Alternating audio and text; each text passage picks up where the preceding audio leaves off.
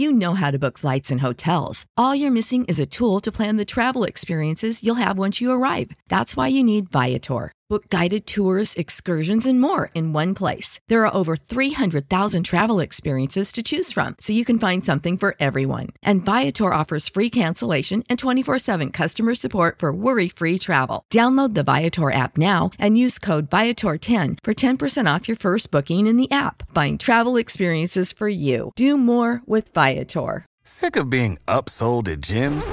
My guy, you're currently a base member. For $90 more, I can upgrade you to our Shred membership. For 130 more, you'll be a Swole member. And for just $300 more, you'll reach Sweat Platinum. At Planet Fitness, you'll get energy without the upsell. Never pushy, always free fitness training and equipment for every workout. It's fitness that fits your budget. Join Planet Fitness for just $1 down and $10 a month. Cancel anytime. Deal ends Friday, May 10th. See Home Club for details. Hey, folks, uh, before we get to your podcast episode today, wanted to just make sure that you knew that we are having our first ever national gathering, which uh, kind of sounds official, but it's, um, we were told by a friend that we should just call it our bonfire gathering. Because that's, that's, what it is. That's what it is. It's uh, we we want to have a lot of gatherings around bonfires. It's going to be pretty informal, um, but uh, we we do want to just get together with those of you who have um, been in the orbit of gravity leadership um, to have some conversations, to do some collaboration, to talk about what's happening on the ground and learn from each other. Uh, we got a great email from our Fred, uh, from our friend Fred Ligon, from our Fred. He's our friend. Ligon friend. Um, no, uh, get your own Fred. This is ours. anyway, I wanted to read this email. Fred's not going to be there, so sorry to disappoint you. Um, but he sent us a, a, an email that I think encapsulates why we're doing this, and it was deeply encouraging to me. I just wanted to read this to you. Uh, Fred says, I applaud you guys for making space for normal, boots on the ground pastors. So many of us are sharing in some beautiful things with our communities and witnessing the Spirit's work in transformative ways in our cities. We don't often make the time to blog or write books.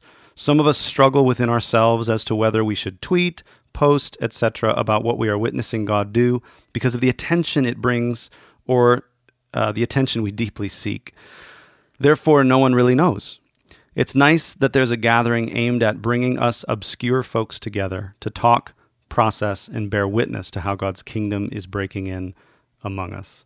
Fred, we really wish you could be there. Yeah. Uh, and uh, I know that you really wish you could join us. But um, that, that to me felt like, man, that encapsulates exactly. We got to have Fred write the next version of this copy, right? Well, yeah, but most, that encapsulates exactly what we want to do. Yeah, he's our Fred, so we can do that.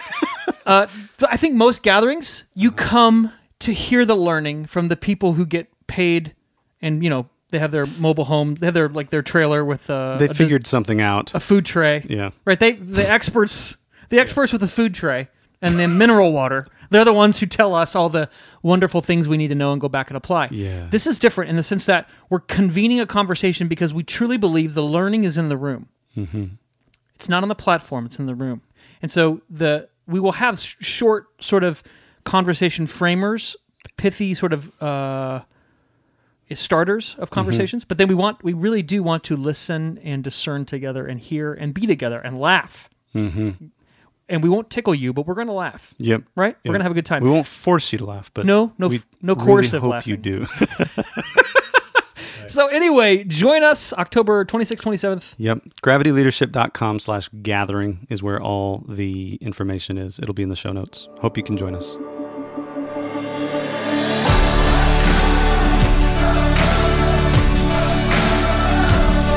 Welcome to the Gravity Leadership Podcast. Gravity Leadership is a community of people seeking to live our lives in the orienting center of God's love in the midst of our post Christian world, learning to lead like Jesus, live on mission, and make disciples. In nature, gravity is the phenomenon that brings stuff together objects as small as atoms and quarks, and as large as stars and galaxies. We believe the gravity of the Christian life is the love of God revealed in Jesus Christ. The Gravity Leadership Podcast is curated conversations on what it looks like to practically orient our lives and our leadership in the love of Christ, the gravity that holds everything together.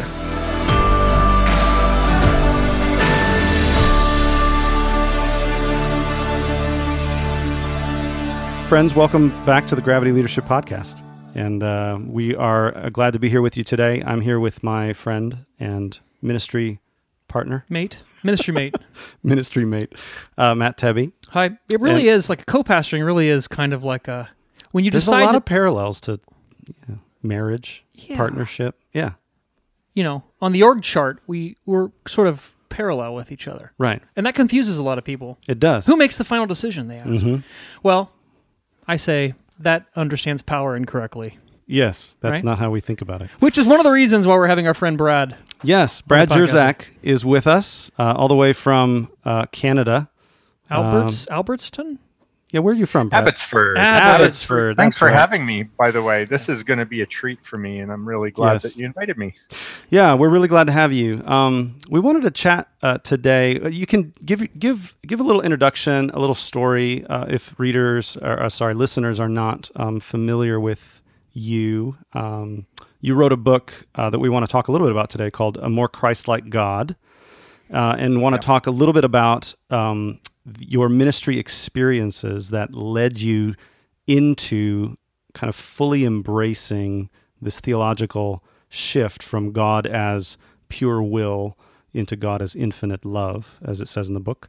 Um, but we want to talk about how that was rooted not in your, um, you know, study of the scriptures in an ivory tower somewhere, but in your kind of everyday lived experience. But um, before we get to that, just give give our listeners a little uh, picture of who you are. Kind of what what do you get up to in a typical day, and and what's your life all about?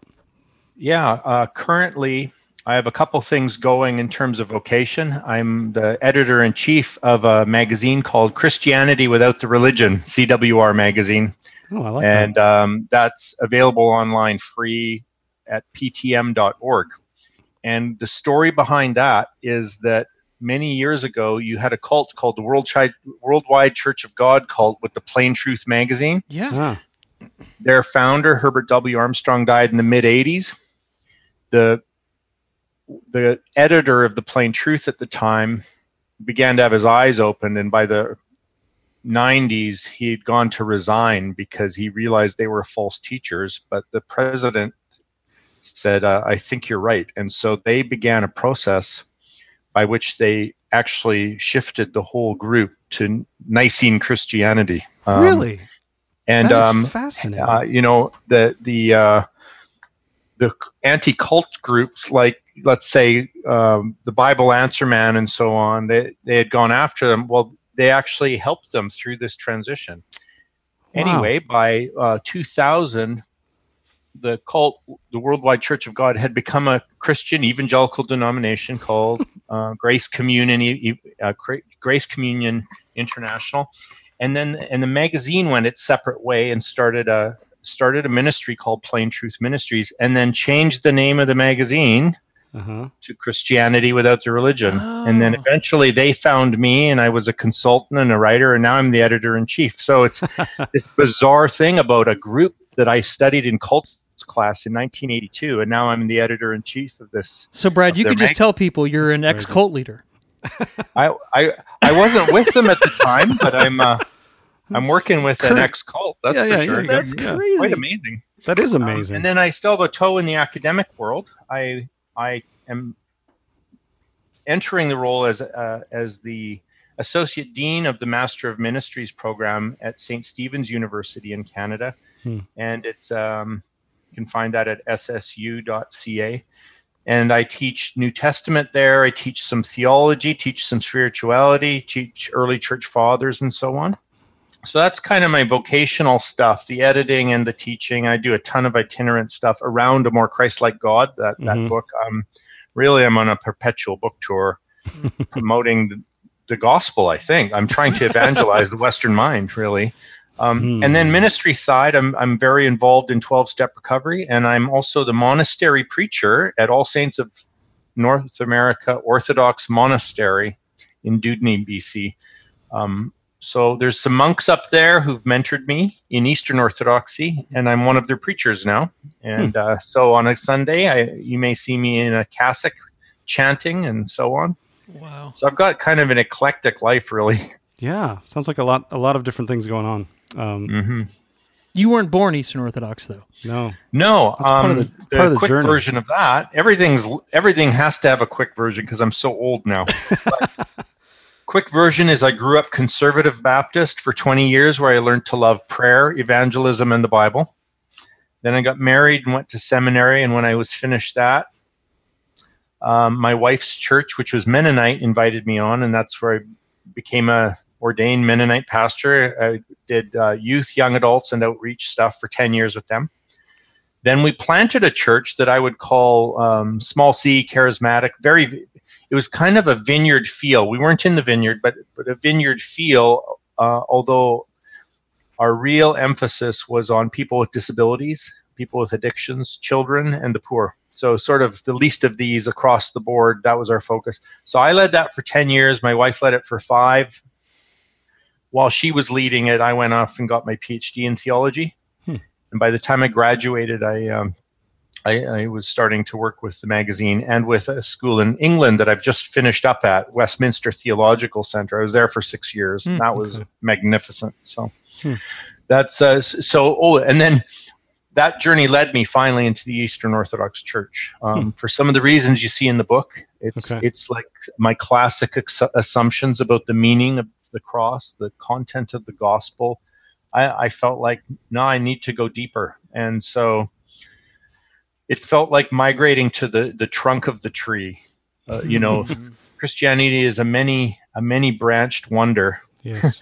but um, you know, the ancient historic faith, the the the four, third and fourth century fathers they really appealed to me and i found some gandalf like monks who who have taught me on that for now 15 years oh wow so, wow so your connection with those monks is kind of uh, as a big part of that story it sounds like. They they yeah a huge part of that story. Okay. And all of this you're exactly right. In the intro you talked about uh, like does our does our practice emerge from our theology mm. or vice versa? And my my uh, observation is that when you start with a with an ideology or a hmm. prescriptive theology and then you go out to apply it hmm. um, that can become very ugly and toxic and, and abusive but historically the very best theology always emerged from an observation and analysis of what god was doing what the holy spirit was doing in a worshiping church and then you would and then you would respond to that and say oh we see what god is doing here but that's that is the new testament yes that's right. how the new testament was formed the whole yes. thing it was not written in a in, in, the corner of a seminary office somewhere right. it was like right. how do we respond to jesus yeah. as we watch him how do we respond in our churches mm. as we live that stuff so you you like i uh, and ben kind of came up into sort of this um, Western Enlightenment Christianity that put a premium on the objective truth. The thing exists outside of you. You you know you don't you don't sort of get to decide what it is. You consent or just submit to what it is. But what you're describing is the way that theology has always been done in the church has been this participative, experiential, uh, very subjective engagement. Like, how do you? I know that's part of your story and part of your journey into worshiping a more Christ-like God. But I think that sells mm-hmm. that's that sets off like siren alarms for a lot of people, Brad. Yeah. Like if you if you decide to do theology on the ground and it becomes more subjective and experiential, then all the controls, all the you know all the ways that we put borders around doctrine, like you just throw those to the wind. And I know you don't believe that, but how do how do you maybe in your story how do you navigate that and how do you help people come to come to understand that better? That's really that's really good. So first of all, I would want to challenge along with you. I think, yeah, um, even the language of objective subjective. Of course, I believe there's a truth that's beyond us, but there's and I want to go more ancient then, because what you're critiquing, yes. and I would as well, is this enlightenment idea that there's this there, there's this objective truth that I can that I can know objectively as if I have no filters, no biases, no culture, no family history, no background wounds. Like it, it, it, um, there's a kind of postmodernism, and Stan Fish is a good example of this, where you'd say, of course, there's objective truth. It's just that when you go to know it, you're involved. Your ears are involved. Your eyes are involved. Your life. So the question is, can you know objective truth objectively? No, that's silliness. So I, I want to use some different words. I would say that no, we don't want to just make stuff up. Right. Um, I believe that that that there that there's a God who lives and moves independently of of of my understanding. but our entire lives are to be an existential encounter with this God. So instead of subjective, I'm using um, I'm I'm using th- this idea that that if there is a God, he can only be known existentially Yes. and experientially. In fact, what do we think the Bible is? It's not Mork from Ork that came out of heaven in an egg one day. it's the history of people's subjective experiences. Yes. oh, existential experiences. There you go. Their Yeah. encounters with God, and that the Bible, the, the Bible records these in a way that then we emulate. hmm So we're not reading it as as it's not just text on a paper that you're meant to uh, you know consume uh, um, apart from an interpretive bias. We just all have them. I think what i'm doing is saying i know i have one. I just i have a bad feeling. Enlightenment evangelicals don't know they Yes.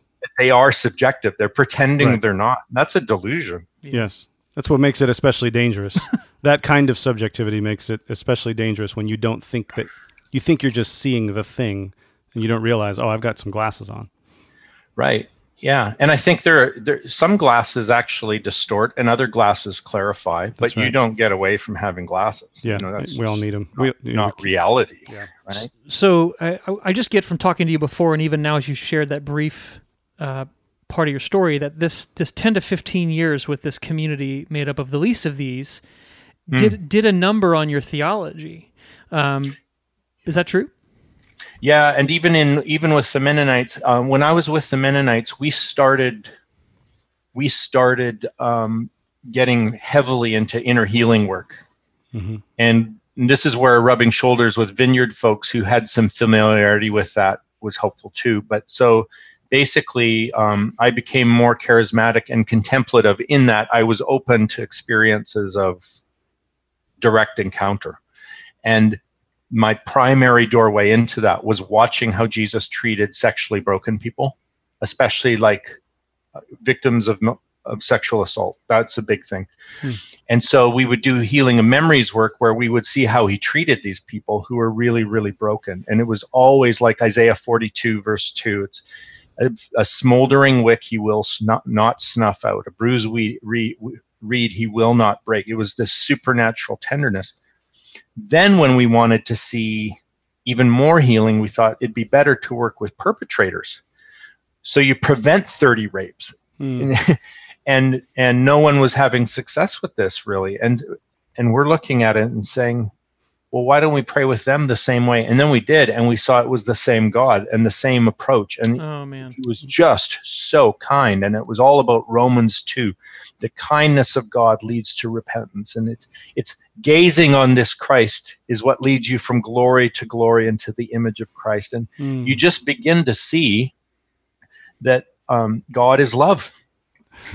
And and there and and then with the orthodox guys then they would come along and they would confirm this theologically after the fact. And this is what you do. You're Yeah. so they would say this theologically there is no retribution in god. And we'd say none? What do you mean? Not even a little? and and then we we but then we'd look at our history with these broken people and we go no he never once came to us in retribution. In fact i wish he had sometimes. Hmm. Right. right? I know of cases of gang rape where it's like go if if god is wrathy he should wrath them. And he's Hmm. not wrathing them. So what does this mean right? Wow. so then someone will bring out their bible again and I, i'm like "I- I- don't don't poke at particular stories in the bible. Look at the big picture. Where does it go?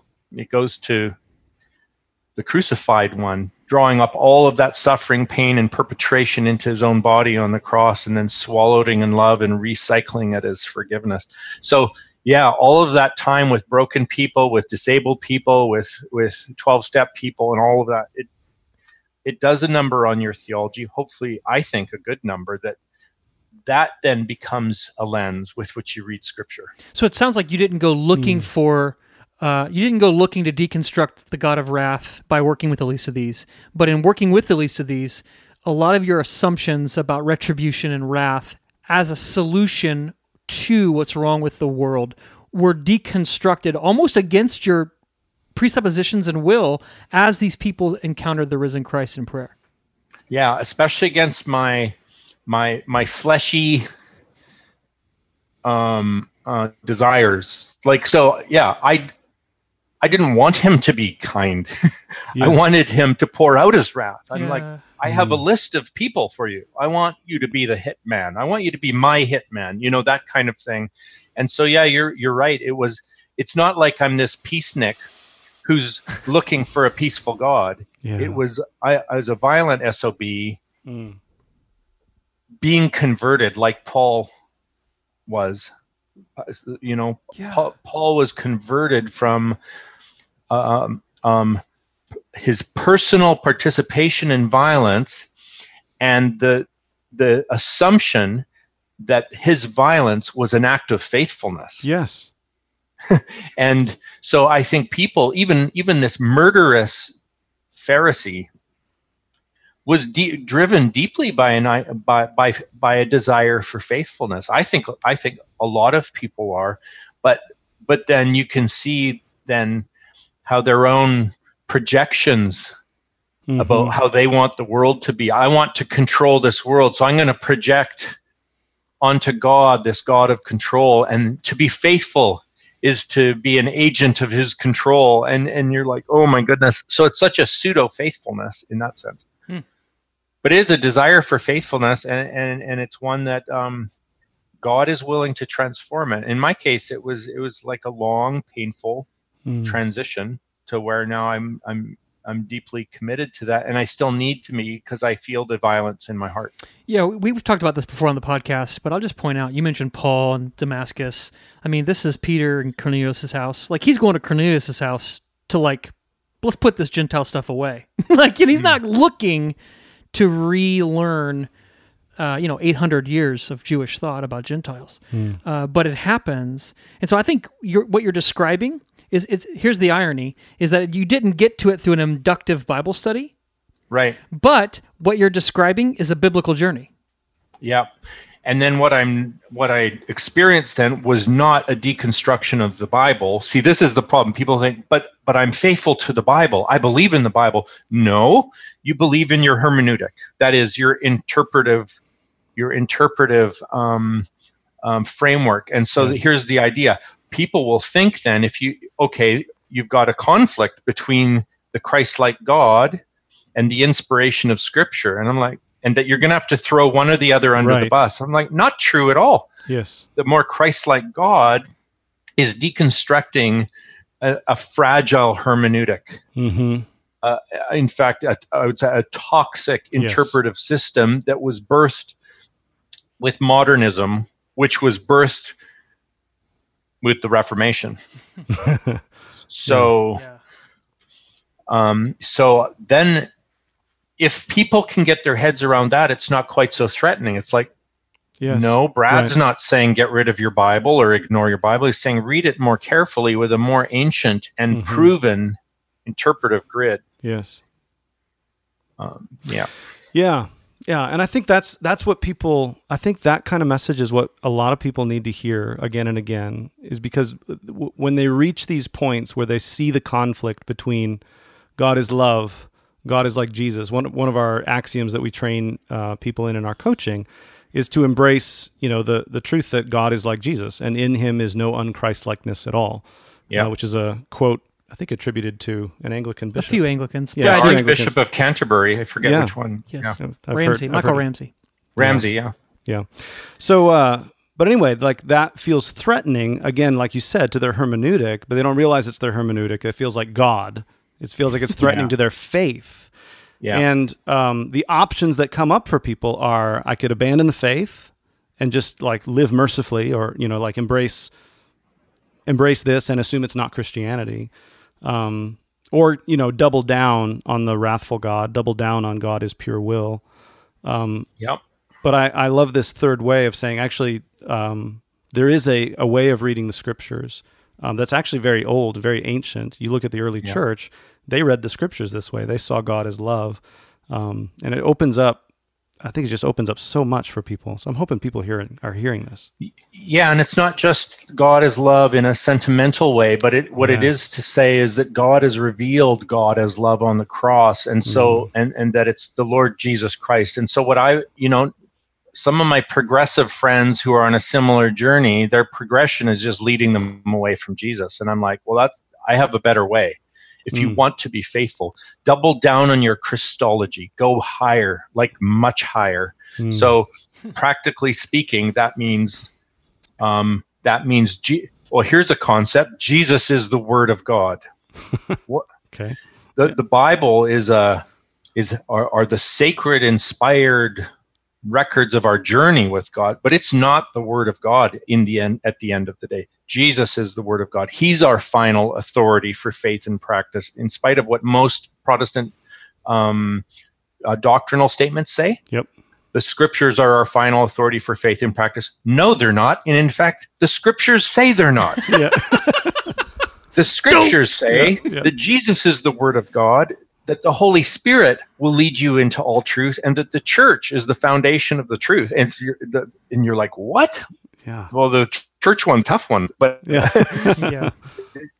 and so so what are we saying here about the bible well the, the bible emerges like our theology the bible emerges from our encounters with the living god and and that jesus is that living god i like what Brian Zahnd says about it have you been, had him on yet Yeah. He's been on a Oh, couple good. times already. yeah that when the bible says that like that jesus is the word of god think of it this way jesus is what god has to say about himself Yes. and then what Archbishop Lazar, my mentor, says is is that and that every scripture that claims to reveal God must bow to the living God when he came in the flesh.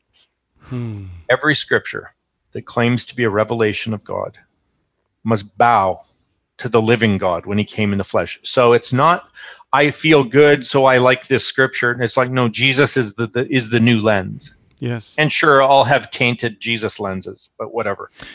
We've got to do what the best we can. What you're describing is a Hmm. deep intuition of people across denominational lines, Brad. So, what we interface with pastors and leaders all over the world, mostly North America, Mm-hmm. and we hear people Methodists, Baptists, Anglicans, uh, Presbyterians. Uh, we don't interface with a lot of Eastern Orthodox. Uh, it's to our detriment. But there's there's lots of people who are who intuit what you're saying, but they don't feel permission Yeah. to do it because their their frames and constructs are built in this the thing you keep referencing like this Yep. other old thing so they keep trying to squeeze new wine into old wineskins Yeah. and, and it keeps bursting for them Yeah, I feel like f- f- there for some people they're going to have a progressive impulse, and others will have a conservative impulse. But if you have a conservative impulse, get more conservative. In other words, move. Don't go from old to ancient. Mm. So the, the Reformation's old, but it's only modernist old. It's only 500 years old. And it has some good gifts that I keep with me in my bag as I've moved on from there. I, but, but, uh, so for some want to throw that away and come up with something novel and fresh. Some want to go ancient and find something deeply rooted. And I'm saying those are quite the same, actually. so some of people's instincts, they're like, I kind of feel guilty for these intuitions. Yeah. And I'm wanting to say, no, no, you're tracking with the ancient church now. Yes. It's really cool. You have permission.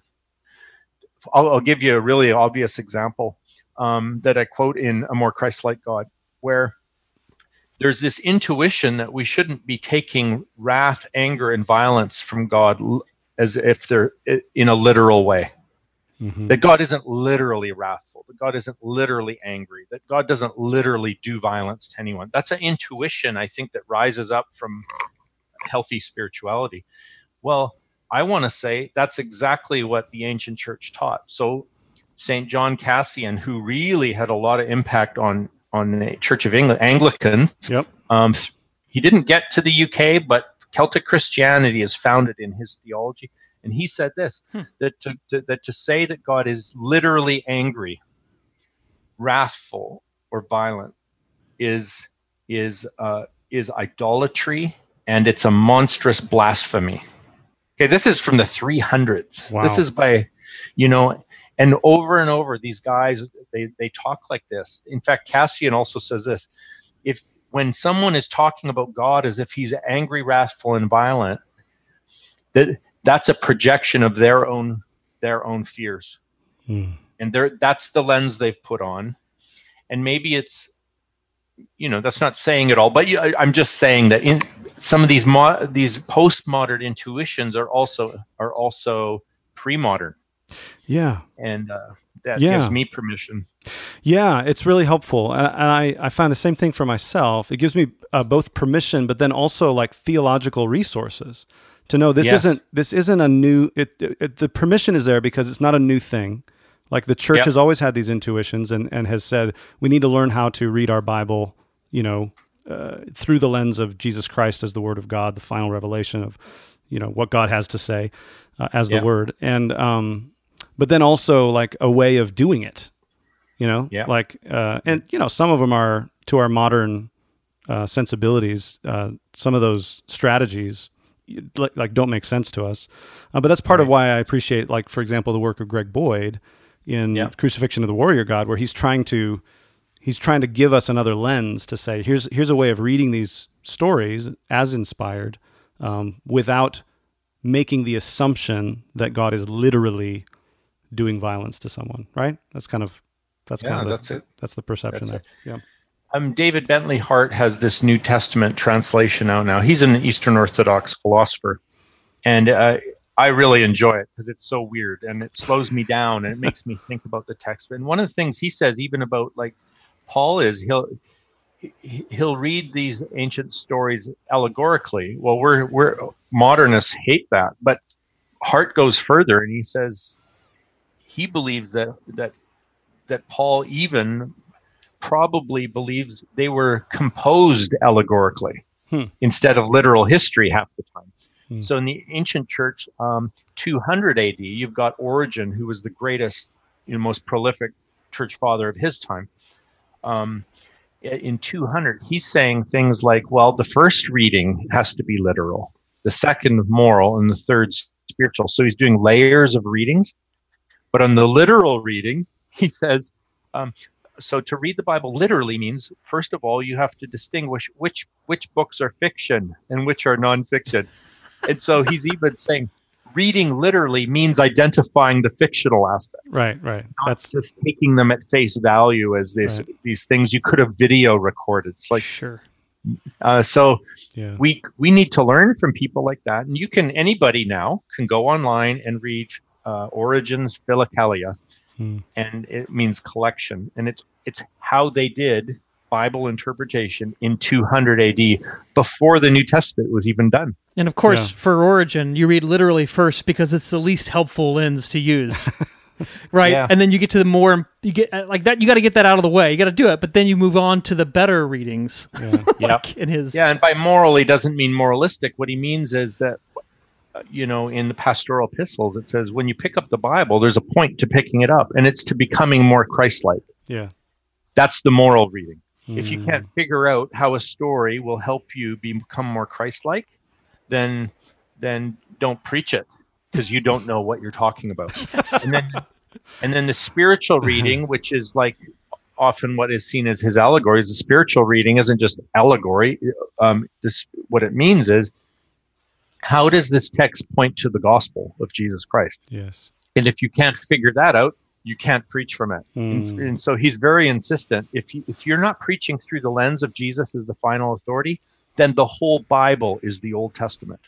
yeah So I'm curious what you learned. You, so you just u- use the word gospel. I'm curious what you Yep. learned on the ground with uh, rape, like rape survivors, rape perpetrators. Um, they, uh, the I'm guessing the gospel you preach to them isn't um, uh, God created you, Adam and Eve screwed it up. Now God hates your sin, but if you pray this prayer with me, then you can spend an eternity with God in heaven. If you don't pray a prayer with me, then Jesus won't be able to stop God from uh, giving you what you deserve. Uh, so what what is then, Brad, this kingdom? Like, what is the gospel, and how, how does it live? Like, right, like a ground level, not not at a theologically really pristine level, but like on the ground, looking up in a tree, inviting somebody to lunch. Like, what is that gospel, and how do we know if we're preaching the gospel or not? Oh, that's such a great question. It even clarifies for me what we were doing back in the day when we first discovered, you know, the inner healing ministry. And I would say, in a way, we were discovering the gospel as you're, you know, Hmm. what you're what you're asking about, and that is, you start with the person's um, experience of the human condition, deep pain, brokenness, alienation, isolation, trauma, all of that stuff, because when in Luke 4, when Jesus launches his ministry, he says, The Spirit of the Sovereign Lord is upon me to preach good news to the poor, recovery of sight to the blind, cleansing to the leper. So he's starting with their need. Mm. So someone would come to our office and they, you know, drag a friend in who'd been molested. And um and they would tell me where and so we would start there. The gospel to them that turned out to be um, as I would call them I, uh, to I would invite them into an encounter with Jesus, and technically that's repentance. Repent means not self-loathing or anything like that. Um, it's turning to the kindness of God to meet your deepest needs and heal your deepest wounds. That's what repent means. Turning to the kindness of God. So they come in and they've had this trauma, and we're like, well, um, I think what would help you is if we is if we would bring this to Jesus for healing, to turn to Him with your deepest needs and and, and wounds, and and if they said, okay, I'm willing to do that, they've already done the repenting, then we would invite him into the very. Uh, we'd say, okay, let's go to the very roots of this, the very roots of your life, your pain, your history, and let's meet them there. And they would and it, it's sort of an inter- internal narrative therapy where he comes into he comes into our hearts. Well he doesn't really. What would often happen this blew my that screwed up my theology. I thought you have to become a christian so you can get him in your heart Hmm. but we were working with people who weren't christians and they would go to their heart and he was waiting there Ugh. Hmm.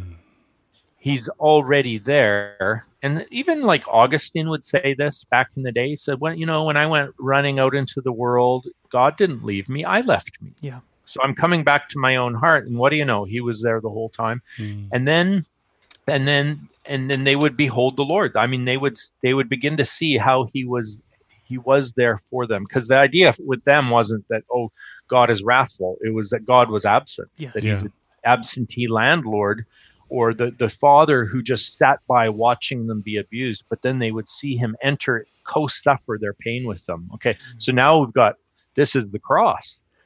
This is that he has co suffered the human condition even unto death. So what you're saying then is the cross isn't the gospel. There isn't Jesus suffered the punishment you deserved, but rather Jesus suffered with you the punishment you endured.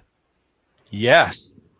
Yes. Uh, well, let's say for the victims, but let um, let's say for the perpetrator. Yeah. I'll give you an example of that. One of the perpetrators, I bring him to the. He came and he told me what he had done, and I was horrified and I was angry at him. But I so in prayer I dragged him to the cross, and I'm like, I said, "Can you see? Can you see the Lord there?" And he said, "Yeah, I see him. Usually he's standing alive in front of the cross or something, but here he's on the cross." And um, I said, "Tell him what you did." So he confesses everything he did to Jesus, and then and then I said, "What does he say to you?" And I'm like ready for the the ham hammer down. and Jesus says to the guy, "I I forgive you." So he's he endured what we've endured, and he's also endured all that which we per- perpetrated. And in that moment, he says to the guy, I forgive you. And the guy says, um, That was too easy. and Jesus looks at him and says, No, it wasn't. And he's like, Oh, and then the tears. Oh my gosh, Brad. So, so the, the, the meaning of the cross, one of the meanings of the cross is, yeah, I like how you worded it. It's that he's endured all we've endured and he's endured all we've perpetrated. And, and, and, and he's able to do this for, for all history, for all people, and in fact has. But then the question is, but what about my pain? He's like, he even enters your pain and he, and, and through co-suffering love, he heals it. Oh, it's such a beautiful gospel, and I think I hmm. think It is, a, it is a gorgeous and there's there's this sense that you know people who've suffered abuse or perpetrated like abuse like things you can go to prison for or things that you know you would commit suicide about like just really hard stuff. That isn't that isn't of a different cloth of suffering and pain and brokenness than the rest of humanity suffers. Right. it's on it's in the same spectrum of like hmm. just brokenness and hurt so what's mm-hmm. beautiful about that gospel is is. it's not just for the it's not just for the completely distraught and broken, but it's for the middle management, white collar, suburban dad of two who who's doesn't hasn't been in touch with his heart for years and is simply going through the motions in his marriage, right? And but he's got Netflix at night and a six pack on the weekends, and so he's going to be okay. You know what I mean? Okay, now you're just describing my life. But Hey, let's let's Jesus go, can heal let's, you. let's too. go to the cross, Brad. You and me. Let's go to the cross. What's Jesus saying Yeah. to you? as, as uh, my wife and I were making the bed this morning, and uh, she, I want to point out something. Um, when when you were, we just did a three week tour of New Zealand, and she said all of the examples you gave were about sexual sin or sexual assault or sexual, and I, I you know, you want to be more relatable than that, and I I agree. Um, and then I was thinking, why do I do that? Well, first of all, it's- it was the front end of my experience. Right. Um, but also, I want to say that if Jesus can do that for the sex addict, he can do it for the Netflix addict. Yeah. If he can do, if he can heal the the the victim of gang rape, then maybe he can also touch lonely people. Right. Mhm. So I'm not wanting to say this is only for the extremes. I'm saying that the extreme is evidence that there's nothing his Yes. blood can't wash. Yes. There's nothing his kindness can't touch. And Mhm. and and I really feel like yeah you're you're right maybe like most of the people in our pews pastors need to think about this that a lot of the you've got people who just get through the week so they can hit the weekend and have that catch one little breath what they're not going to need is like moralizing Yeah. but what they could use is an invitation to just look in Jesus face and remember how loved they are Yes. Yeah. Yeah. So part of that gospel is, um, and I know this is part of part of this more beautiful gospel and a more Christ-like God is this sense that the atonement is about our healing, not just sort of our guilt. It's not like a Yeah. theoretical sort of atoning of like, okay, well now you're not going to get punished for that thing you did. It's actually, it's actually no. There's something, you know, we're punished. This is another Brian Zahnd thing. We're punished by our sins yeah more than we are punished for our sins. And so the gospel comes to us uh, to heal us of what we've Yeah. endured because of our sin. That's actually a more ancient atonement theory. That's a medicinal or ontological. yes. absolutely. That's what the church fathers talk about. Yep. That's totally true. Uh, here's a problem in English. That is that the word of t- atonement as an English word has shifted. It's come to virtually mean appeasement. And N.T. Wright says that if your idea of the cross is it's wrath appeasement of an angry deity, you've paganized the gospel. Mm. But inherent in atonement is a bit of that appeasement thing. But originally, the word meant nothing but reconciliation. Wow. So the reconciliation can be, let's say, I'm reconciled to God. He didn't need to be reconciled. I did. I was hiding like Adam and Eve. yes. And now I'm reconciled. I come back like the prodigal son. I come back to the father's house. I'm reconciled to his house. I'm reconciled to my accusing conscience. Mm. Because what sin doesn't punish, your conscience will. Amen. Yes. You know, Yes. and uh, I'm reconciled to myself. Then I'm reconciled to the the part of my heart that's been locked away, and I, it's allowed to have feelings again. I'm reconciled to my family, my community. That was atonement, Yes. but it became this weird propitiation of you know throw the virgin in the volcano thing that has nothing to do with the New Testament. yes. Well, amen. This has been great, Brad. It's been so good to have you. Yes. Thank you for sharing with us uh, some of your journey. Um, what would you What would you say, just as a final word? Um, y- you know, if, if some of our listeners are are hearing this and maybe they're feeling that intuitive tug towards a merciful uh, God who is love, and and we see that love in Jesus on the cross, but they still have you know some of these concerns, these worries about you know, am I really being faithful? can I really do this? What are the implications? Like, do you have a word of encouragement that you could just proclaim over people who are worried? No, it's pretty hopeless. All right, we'll Um, see you next time. yeah, I um, because I do I I just think if if we need to fix our eyes on Jesus and I li- like I actually mean it. I don't mean that as an abstraction. That was another problem with enlightenment evangelicalism is we would take words from scripture like fix your eyes on Jesus or and, and we would make that like well stay stay you know attentive to some truth you believe. No, no, it's like no, when you close your eyes like look at them and um Mm. so then I get you you know this is the ancient also ancient practice of contemplative prayer going back Yes. to King David when he says um I I set the Lord always before me. Mhm. because he's at my right hand I will not be shaken. Mm. and then Paul picks up on that in Acts 2 and he he re, he tweaks it and he says I saw the Lord always before me. And so you've got these invitations to fix your eyes on Jesus. Behold I stand at the door and knock. That's and John reads hears that and he says so I looked and there was a door and it's standing open and here's and he describes so I it's an odd it's an odd twist in our conversation because what I'm what I'm saying is um, to get past this stuff is going to involve moving beyond objective doctrinal systems to Mm. try to be safe and faithful you've got you've got to cultivate a contemplative life and in that contemplative context you begin to encounter the living god um, i can say that god is wrathful because i've met him.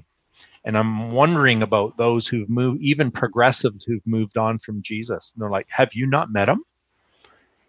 Or those who think he's wrathful have you not met him? Because um, i'm not super spiritual but i any four-year-old can have a contemplative experience of the living god and they will tell Mm. you exactly what he's like and i'm telling you it's exactly like jesus Mm. so that's that's a weird encouragement but i would i would pick up love on it. that and just start and i'll give a precise um I'll here's an exercise in prayer do what david did in psalm 23 ask god to give you a picture of a safe place for you for him it was uh, green pastures and quiet waters. This is ignatian stuff. Um, and then and then step into that picture in prayer. Uh, whatever your safe place would be. And then find god there the same way he found the good shepherd. How does god come to you there? What does he show you? What does he say to you? And begin to engage in dialogue in your prayer. Mm. and uh, for those who are like oh i've never heard of this before i'm like of course you have i come to the garden of alone while the dew is still on the roses right. the voice I hear falling on my ear, the Son of God discloses, and he walks with me and talks with me, and he tells me I am his own. And and I mean, we've been singing it in the hymns for years and years. It's like, well, stop singing about it and just do Mm. it for a moment, you know. Yeah. Put down the Um, organ. there all right? it is. Yeah. No, I, Thanks, I, Brad. Yeah, thank you. I really love that advice. It I mean, one of our axioms is that God is always present and at work. And you know, sometimes sometimes that can be almost a blithe like, oh, I know, I know, I know. God's always present at work. But what you're talking about is no, there is a personal God who is present, who is at Yeah. work, who can be observed, who can be seen, who can be uh, encountered. Yeah, but not just in your discursive intellect. In, you have to engage your f- imagination. You have to at- engage your full at body. the nous, the the core of you. I got to tell you this one story. Yeah, It's- let's hear it. just happened yesterday. It's fresh. It's brief. I met I met a I met with a woman who she calls herself um, the thrifty yogini. She, Nice. 'cause she loves good thrift sale deals, but she's really into yoga and meditation. But and uh, so I I said I, I I have an idea for you and and um like she usually goes through a Buddhist meditation with a you know a audio track and I said why don't you try you using you know I said Jesus revealed one of God's names is Abba. In fact, it was Jesus' favorite name for God. In next time you you meditate, um, um, try that as a mantra. Hmm. Just just say Abba to the God that Jesus revealed. Yeah. And uh, she did. And she got back to me and she said, It was unbelievable. I could, is this normal? I felt him in me. Oh, my gosh. Oh my gosh. Yep. And I'm like, and then I could just go off on John, the Gospel of John. It's like Yeah, yeah. he's in you and you're in him, and you were in touch with Abba, the Abba Jesus revealed Jesus. It was awesome. That's amazing. Felt Oh, such peace, and I'm like, well, that blows my theology away too. then, Right. all right. yeah, So good. people put away your bridge illustrations, your chick tracks, and your four spiritual laws, and just tell people to mystically encounter the risen Jesus during their Buddhist yoga meditation. there Yes. it is. That's the new. that's the new model. Yes. I'm sure we'll be in trouble now. But why probably. not? Probably. We'll get emails. She loves Jesus now, by the way. That's Oh, fantastic. man. That's beautiful. Ah. Well, uh, again, it has been awesome to have you on, Brad. I would love to do this again sometime. Um, I want to leave. I want to leave all of us. This this came to mind as we were uh, as we were talking today, and I looked it up. I want to leave all of us with this uh, blessing from Dallas Willard uh, that he would oftentimes pray over people. My prayer for each of you that you would have a rich life of joy and power, abundant in supernatural results, with a constant, clear vision of never ending life in God's world before you, and the everlasting significance of your work day by day, a radiant life and death. We'll see you next time.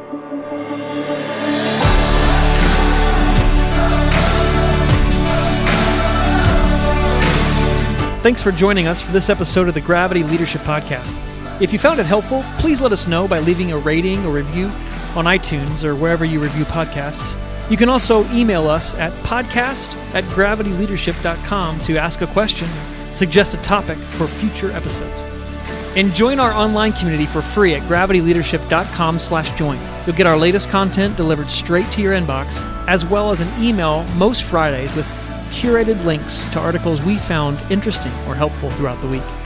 To join us, go to gravityleadership.com slash join.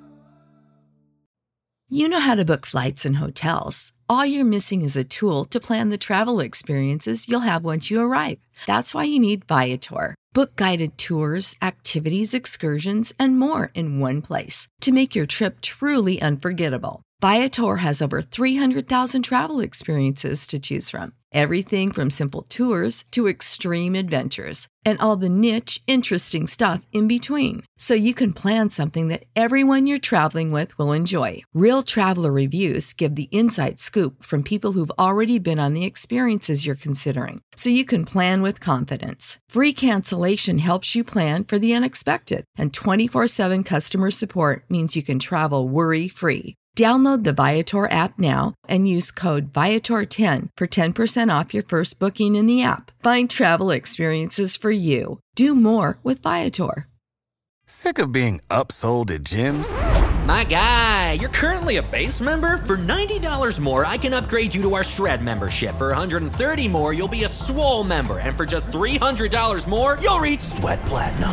At Planet Fitness, you'll get energy without the upsell. Never pushy, always free fitness training and equipment for every workout. It's fitness that fits your budget. Join Planet Fitness for just $1 down and $10 a month. Cancel anytime. Deal ends Friday, May 10th. See Home Club for details.